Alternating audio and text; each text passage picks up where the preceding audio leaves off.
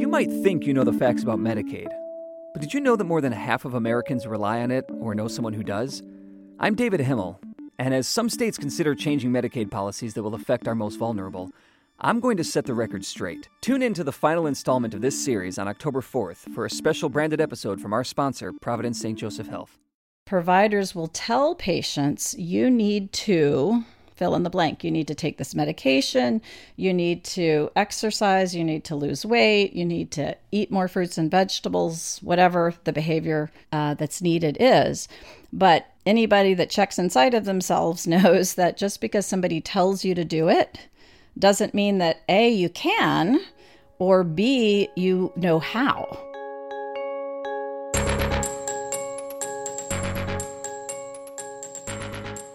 I'm Dan Diamond. This is Pulse Check, and that was Ruth Wolever, who runs the health coaching program at Vanderbilt. A health coach is just what it sounds like a coach who's there to help patients manage a problem or make changes to their lifestyle or diet, for example. And there is a national board certification for health coaches. The field is expected to grow to nearly an $8 billion industry in the coming years. Who's paying for that? And how does this industry fit with the broader push toward value based care? We're digging into health coaching in our series, Pulse Check at Work, where you'll hear from experts wrestling with big picture health policy questions and get a window into day to day life for people in the field we have two conversations today. We'll hear more from Vanderbilt's Ruth Wolever about how health coaches fit into the healthcare picture right now. And first, a conversation with Michele Geraldi, health coach for a San Francisco company called Omada Health, which connects coaches like her with patients struggling with their weight and diabetes, and they do it all remotely through an app. We'll hear about how Michele's own experience with weight loss helps her connect with her clients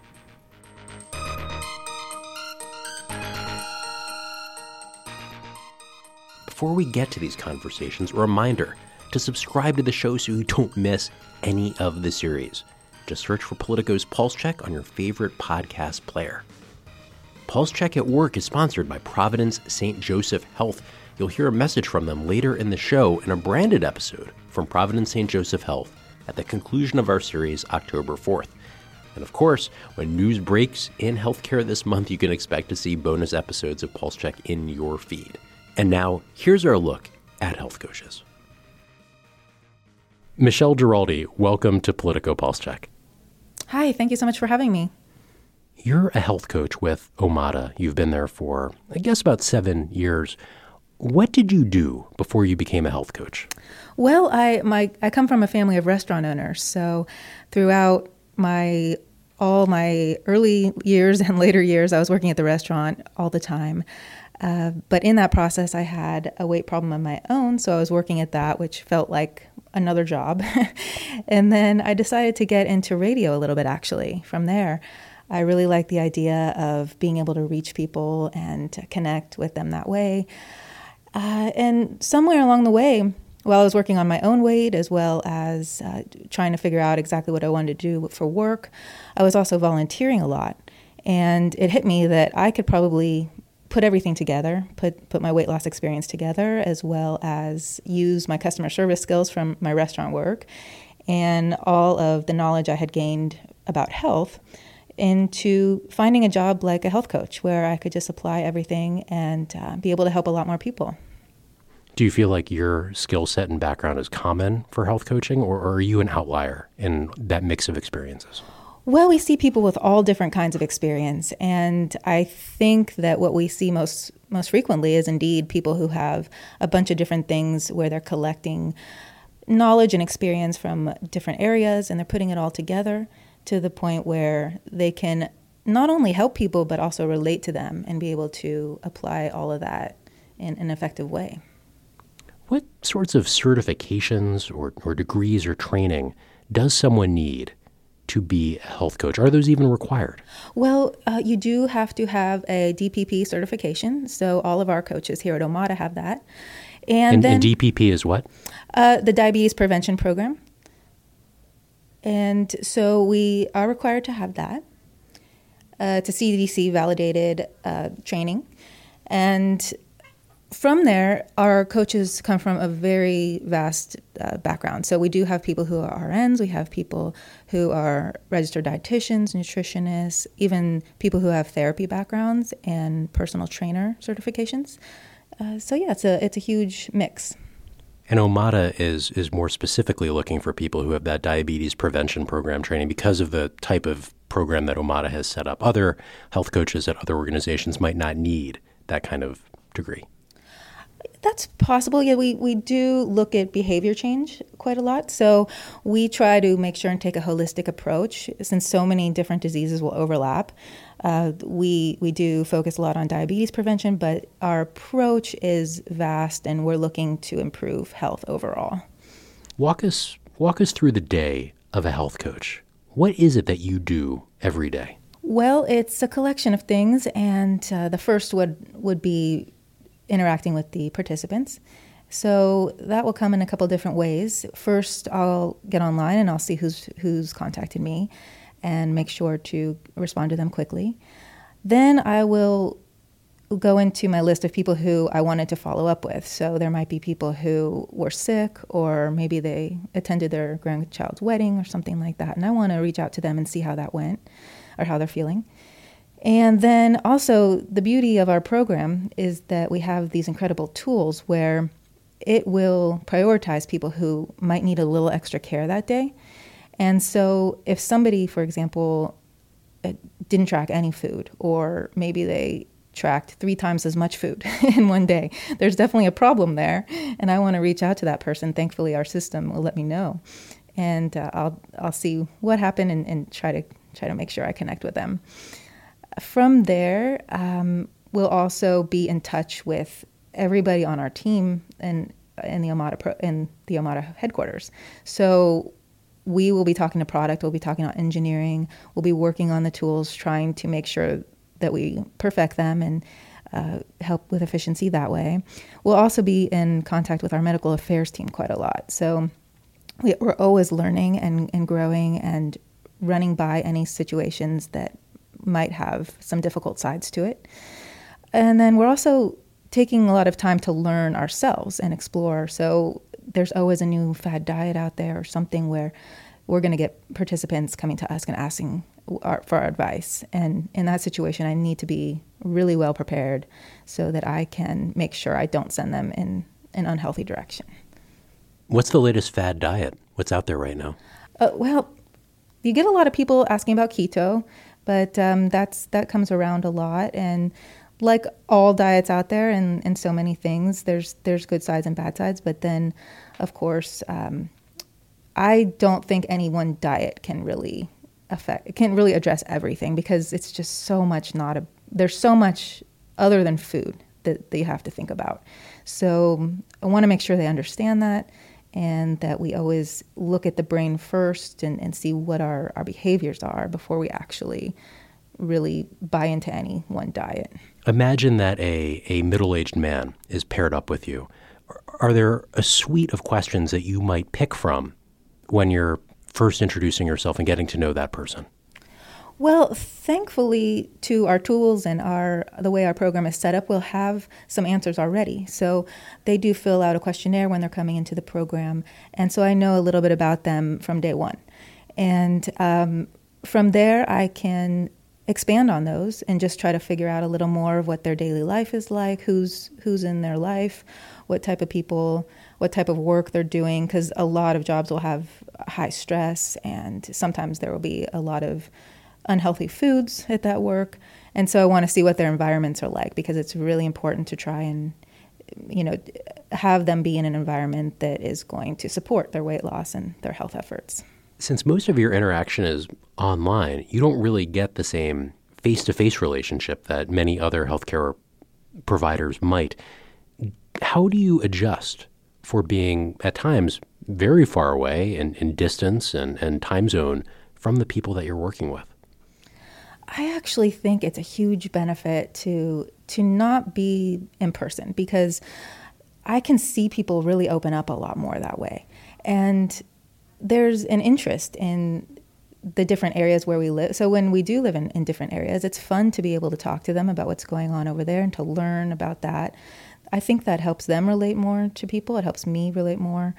And I always kind of liken it to a little bit of like a pen pal relationship where there's uh, something a little bit magical in the fact that it's far away and, and that you can be a little more comfortable and be your authentic self while you're talking to them.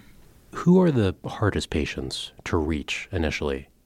I think people who some some people have sort of a defeated mentality when they start. And that will come, it's understandable because often they'll come from having not succeeded in a lot of other programs. And they'll come in and they'll just not really expect much. And it will be important for us to to try and get them to a positive place where they have hope and they have belief that they can actually do this. So looking at it from the other direction, Michele, what would you say would be the, the breakdown of clients who are easy to work with. Is there a percentage that you might put on on how many are immediately on board with the program? Yeah, um, I would say it is definitely the the majority, a huge majority. And usually you can identify those folks right away because they're so positive and they're so happy and they have so much hope. And we just want to make sure that they keep that. So that's uh, something that I think is the best gift they can have when they come into the program and it's something we want to maintain as, as long as possible so that they eh, they can celebrate every success they reach along the way. So I'm I'm someone who isn't always healthy, even though I'm a health reporter. I barely sleep and I don't always eat right. If I was paired up with you, what would be some of the things that you might ask me or, or say to me when we're getting to know each other? Well, I would try to identify the areas that you're having the most trouble with. So sleep, we would definitely see like, why is that? Is, is there something keeping you awake? Is there some sort of stress? Or is it uh, technology and, and looking at things at night? And just try to get a good idea of what your daily life is like to where we can see certain points that might be able to improve, and then hopefully those will add up into a bigger type of change. Would you give me goals? Would you say, for instance, don't look at your phone an hour before bedtime or eat certain things across the day? Yeah, I would suggest a lot of things like that and give you a list of things that I've seen work and that work for me personally. And I wouldn't, I, am very careful never to tell someone they have to do something. And, and that's the same way with food or exercise or anything. But I would definitely give you all of the resources I had and all of the advice I had to, to see if we could uh, impact that somehow. So, what are some of the things that have worked, either for you or, or typically work with the clients you are paired up with? Well, uh, I would say for myself and for the clients I have, the thing that works the most that I see is really looking at it from the big picture and really, uh, like we were talking about earlier, where we want to get the parts from other programs and, and other things they tried and apply those to the lifestyle change. So, we want to look at their sleep, we want to look at their nutrition, their stress, uh, anything that's going on in their life, their environments, exercise. And we want to make sure and address each of those things so that it can be a collective lifestyle that they can really sustain for the long term. It's definitely not a diet. And if they take a diet approach, usually that's just not going to work. So we we want to make sure this is something sustainable and it's something that's going to make them happy because so many times people you know, it's they think it's synonymous to be miserable and be on a diet. but healthy living is really just so fun when when you get it. And I want to once I got it, I realized it could be fun and, and that's what I want to to pass on to the people I coach. One one tactic that Omada health coaches don't do is calorie counting for clients, asking them to track in, in calories everything that they've eaten. Why not? Well, we definitely believe that quality of food is the most important. So uh, we sometimes will give them an idea of a calorie range to think about, but once people get so hung up on the numbers and the calories, we see something sort of opposite happen. And I've actually had people before where they've had a calorie number in their mind and they'll just fill it with terrible food. So they'll just say, wow, this candy bar is 250 calories. I can have five of them today. so a lot of times you just see folks get so hung up on the number of calories that they're just not getting the nutrition. And that's not going to improve the inside of their body. And again, the, the goal is health and happiness. And weight loss is a part of that, but it's definitely not the entire part. How much does the experience of your weight loss affect how you communicate with clients? Does it shape your coaching? Does it change how empathetic you are? Well, it's very important to me. It's definitely important to me. And I say this to my clients quite a lot, actually, where I, when I was trying to lose weight, I I didn't know why I had to go through that. You know, I was upset about it and it was hard. And there were times where I'm just like, why, why do I have to do this? You know, and what's going on? And once I was able to fix it and, and be able to help people with it, all of a sudden it just felt like that's why. You know, now I can actually help people. And there's this huge relief about that. Uh, I also see the same hope in them that I had and the same dreams. And it's, I can feel how they felt when they were wishing for that. And so I, it's extremely important for me to be able to help them get there and show them how, how best they can get there. Do you mind if I ask, how much weight did you lose? I lost about 80 pounds. Yeah, about, about that much. I definitely go a little up, a little down here and there. So I'm careful not to say the exact amount, but, but it, was, it was in that range. Does telling your clients about your own weight loss help you build trust with them? I think so. I, I hear that quite a quite a lot in the feedback of questionnaires and things like that, where they say it was easy easier to relate, and um, and also another thing I tell them a lot is that I mine isn't over. You know, weight loss is never over, or, or I should say, healthy living is never over. And with diets, I think it sounds like that. You know, I'm going to do this diet and then I'm I'm going to reach my goal and it's going to be over. But I always say I I need to maintain the loss that I that I made, and therefore I'm on the same journey as they are, and we're working on this together. I'm just a few steps ahead, and uh, you know I have a rope, and they can grab onto that rope, and I'll pull them along. uh, it's uh, it's we're definitely doing it together. So I I never want them to think I'm just going to tell them what to do and we're going to do it, but we're gonna we're gonna do it at the same time. There have been a wave of stories recently about obesity and, and that some of the risks of being overweight or obese might be overstated. What's your perspective on this, Michele? How much of a concern is it to be an obese patient? I love that question from a personal standpoint because I always tell people I'm going to coach you to be healthy, not to be skinny. And so um, it bothers me, to be honest, when somebody is not is have, might have a little extra pounds, but they're not unhealthy. And I don't have any problem at all with with that person staying that weight. And so I think you know, obesity, if it's if it's impacting your health, if if you are obese, which is which is a very high weight, not just overweight, then it is a huge problem. It is going to affect your blood sugar and your heart, and then we need to make sure that we get that weight down for for your health and your happiness.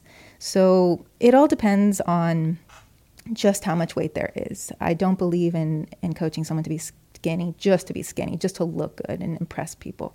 But it's really important to make sure that we look at their health and we, we make sure that we're doing something that's going to make them have more years and more more quality years. So overweight doesn't equal unhealthy. Not necessarily. It just depends on the person. I've definitely seen people where they don't have any any problems and and they're a little bit overweight and and they might have somebody at home saying lose weight but if their health if their blood sugar is fine if all their you know their numbers are good and they're athletic and they're getting movement which which you know because of movement is going to help in other ways other than weight as well. Um, it's going to help with sleep it's going to help with protect your bones and joints. So there's nothing negative about doing that stuff and we want them to do that anyway. But I yeah I, I might not necessarily say you have to lose weight if you're if you're healthy. What does it feel like when one of your clients reaches a goal, loses weight, changes their diet, improves their lifestyle habits? Oh, it's the best thing ever. um, the best thing. I mean, it's so amazing, and it happens so often where people will come back to us after they went to the doctor, and they'll say, "This is what happened. They all these numbers changed, and I my doctor was so ecstatic and wanted to know exactly what I did, and I just feel so happy when I hear that. And all I can picture is that they added years to their life, and then I start picturing what they're going to do in those years, and how many you know the kids in their life and everything else, and it's it's just a great thing. Michele Geraldi, joining us from San Francisco, thank you for being on Politico Pulse Check. Thank you so much, Dan.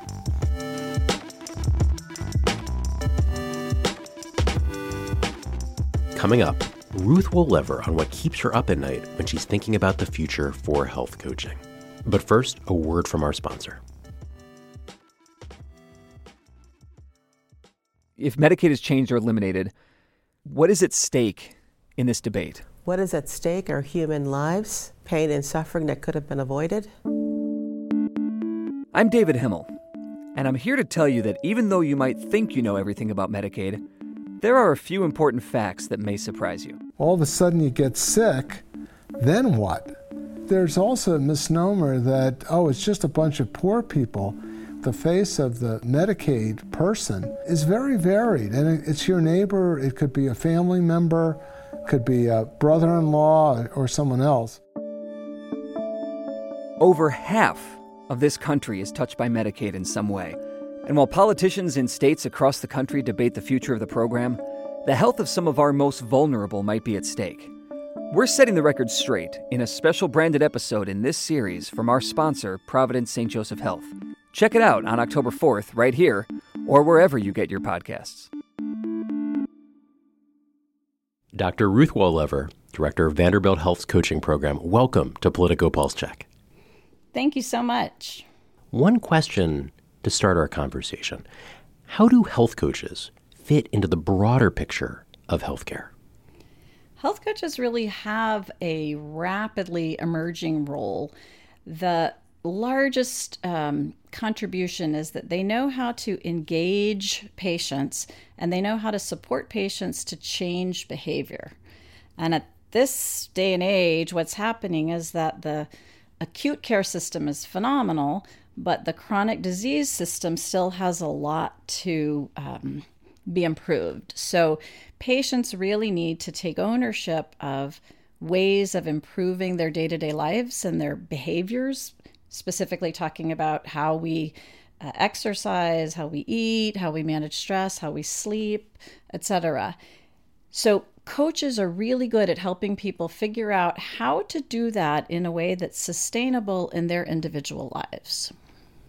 Doctor, would you say that coaches are sliding into gaps that are for patients facing chronic disease, or are they taking work away from providers who are already trying to work with these patients? Such a good question. Um, they are absolutely sliding into gaps. Unfortunately, some people perceive it as taking work away, um, generally because they don't understand the scope of practice of a coach, which um, maybe we'll get a chance to talk about. But they let's, are. Let's ab- talk about that right now. Okay. So, so what is the scope of practice for a health coach? Yeah. So, so health coaches do not diagnose, and they do not assess from the perspective of figuring out a deficit that a person has. What they are trained in is a very specific process to facilitate an individual getting clear on what's important to them and how to link what they hold as important to health behaviors that are necessary from a medical or well being perspective. And other healthcare providers perceive that that work might be taking away responsibilities from them? Yeah, they do because you know all um, both medical and allied health uh, professionals are trained in some kind of content expertise, so they know what a person should do for best outcome in terms of their condition or prevention of their condition, but they are generally not trained in how to bring that about. So what's happened for decades is that uh, providers will tell patients you need to fill in the blank. You need to take this medication, you need to exercise, you need to lose weight, you need to eat more fruits and vegetables, whatever the behavior uh, that's needed is. But anybody that checks inside of themselves knows that just because somebody tells you to do it doesn't mean that A, you can, or B, you know how. And when people are not successful because the system does not adequately support behavior change, then patients get labeled, you know, non adherent or people think they're lazy or there's something wrong with the patient when really they just haven't been supported adequately and how to change their behavior in a sustainable way. We heard earlier from a health coach for Omada Health in San Francisco, focusing on weight loss and, and diabetes. How does Omada, how do the health coaches focused on diabetes and, and weight loss fit into the broader picture of health coaches? So, there are health coaches that help people that are generally healthy and wanting to optimize their health and well being. There are health coaches that work with folks that are at risk for chronic disease of multiple kinds and work to uh, stave off the conversion into, say, diabetes if you're pre diabetes, for example. Um, and then there are people that work with folks that actively have cancer or any of a number of metabolic conditions to improve their lifestyles to support the body's healing process. By supporting innate ways of healing, the body can do a great deal. Um, our medical system thus far hasn't really capitalized on that, but by helping patients to eat well, rest adequately, manage their stress, physically move more. We're, uh, in essence, supporting the body's natural healing. And that is applicable from prevention and optimal well being all the way to managing a really chronic, even palliative um, situation. One lesson in healthcare is that expertise can be expensive, that to see a specialist, that specialist might cost more than, than a generalist. In this case, we're talking about experts and, in how to help people get healthier. I can't imagine that their services come cheap. So, who pays for health coaching? How yes. does insurance decide whether to cover? Right, such a great question. So, there's actually a few things embedded in there. I'm going to try to take them apart. Um, so, one of them is that the health coach's expertise is really in a particular process. And the process is a facilitative process that where they lead their clients through identifying what they're ready to take on, how they might take it on, and then do a series of experiments to see what's going to work. The health coach has to know some basic evidence based recommendations around all major areas of health and well being but they do not need in depth understanding of pathophysiology or medical treatments per se. It's helpful for them to be aware and really importantly in communication with the rest of the healthcare team, but they're really bringing a process expertise and less of a content expertise. So, health coaches are considerably less expensive than um, many different licensed healthcare providers. The other thing I'd like to say about uh, who pays for it is at this point, um, if you go for coaching services, unless it's part of a bundled package or built into an accountable care organization's processes, um, it's generally not covered by insurance. And one of the things that's fascinating is that the insurance companies actually have seen uh, how well it works. And so the major insurance companies all have their own health coaching programs where they identify people at risk, um, people that might end up being expensive to the system, and provide these services in an effort to keep their own costs down. Then you have uh, people who um, go to accountable care organizations where what uh, justifies the expense of the health coach is basically the the facilitation of the patient doing more to support their health.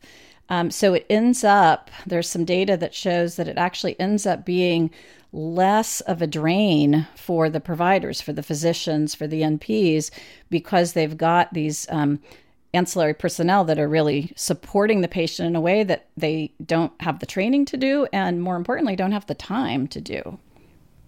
You're a renowned researcher on health coaching. You're a psychologist. Are you a certified health coach yourself? I am. And what certifications do you have so i have the national board certification for health and wellness coaching.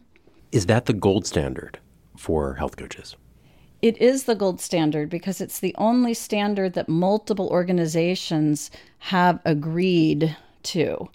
So, other kinds of certifications are put out by individual programs, and really their certifications are as solid as their individual brand recognition, but there isn't necessarily a consensus among groups as to this being a single standard. That's what the national board certification does is it gets all you know we've been getting all the players together for the last although we've been um, officially a nonprofit for six years i guess uh, getting all the players together is we've been working on this for about 10 years so the importance of developing a single standard so that the not only healthcare but so that individual patients can know this um, is what a health coach is when i hear the term this is what it means you know, it's early in the game right now. And so people are just learning about the International Consortium and just learning about being national board certified.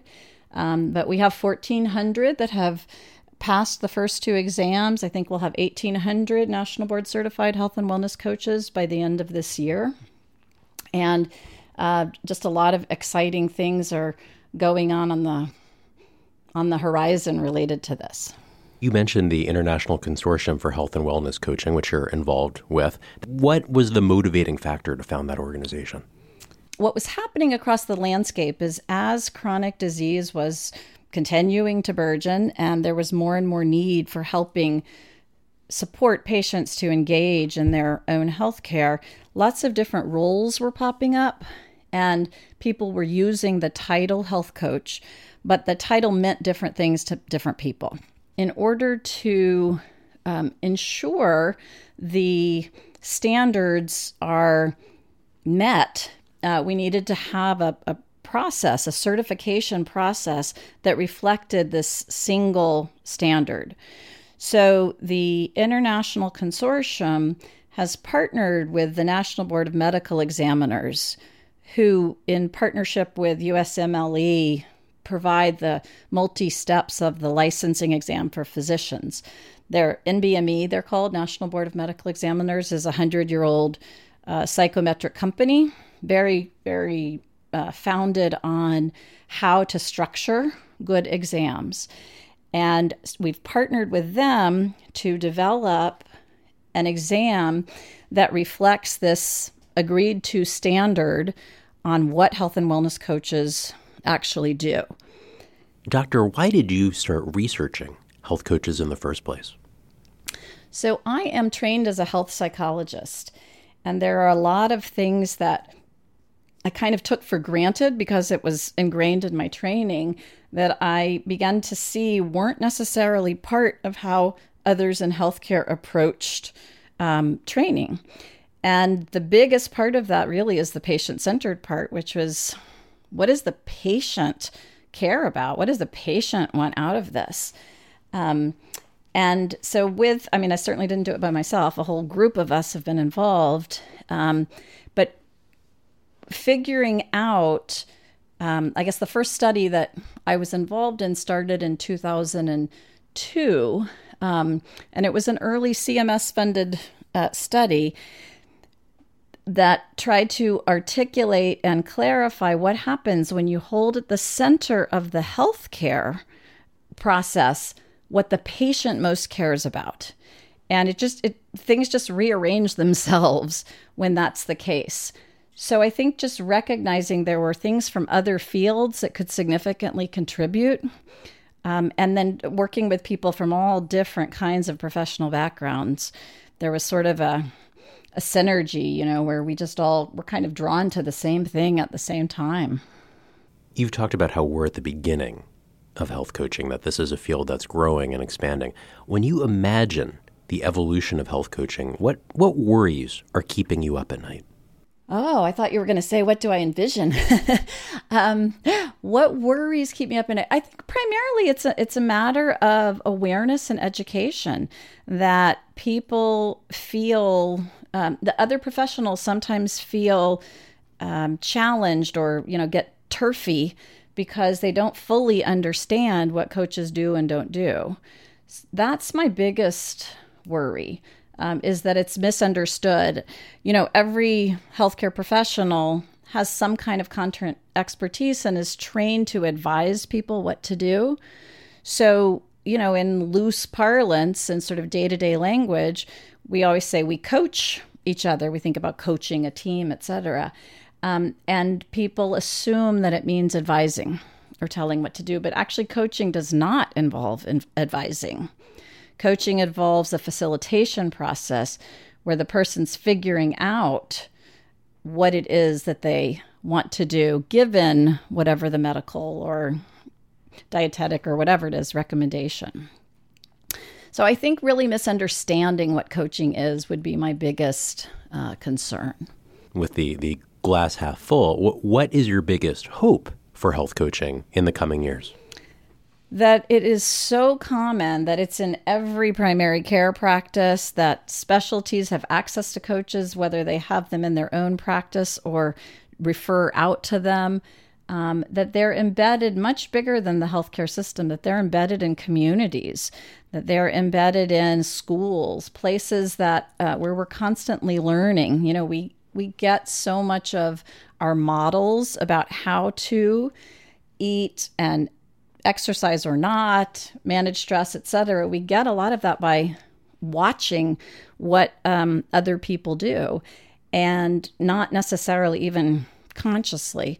So, having health coaches that um, are also very committed to living healthfully um, in all kinds of different venues is uh, is my vision, so that they're easily accessible by everyone. You're on a Politico podcast. Our audience includes policy folks and advisors. What do policymakers need to know about health coaching that you worry they don't already know? They need to understand that health coaching is a very specific skill set that you don't just get by training in anything else in healthcare. You've got to have coach training. And in order to ensure a certain bar of competency, being national board certified in health and wellness coaching at least clarifies that you've passed this particular hurdle. So, what do policymakers need to do to make that happen? Policymakers need to start asking people if they're national board certified or create policy that requires that coaches are nationally board certified.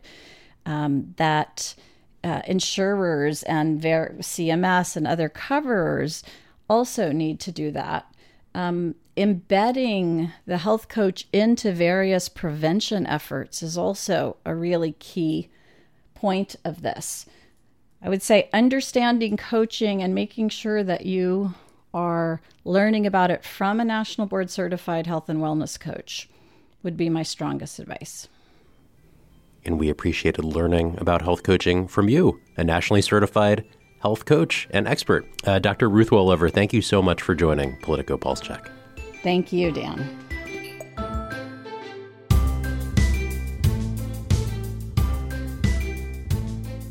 That's it for Pulse Check this week. My thanks to Ruth Wolever in North Carolina and Michele Geraldi in San Francisco for joining the show, and to producers Micaela Rodriguez and Dave Shaw for making it all possible in DC. Another reminder to subscribe and stay tuned to the show for the Pulse Check at Work series, including the conclusion on October 4th, a special branded episode from our sponsor, Providence St. Joseph Health. Thanks for listening. We'll be back next week.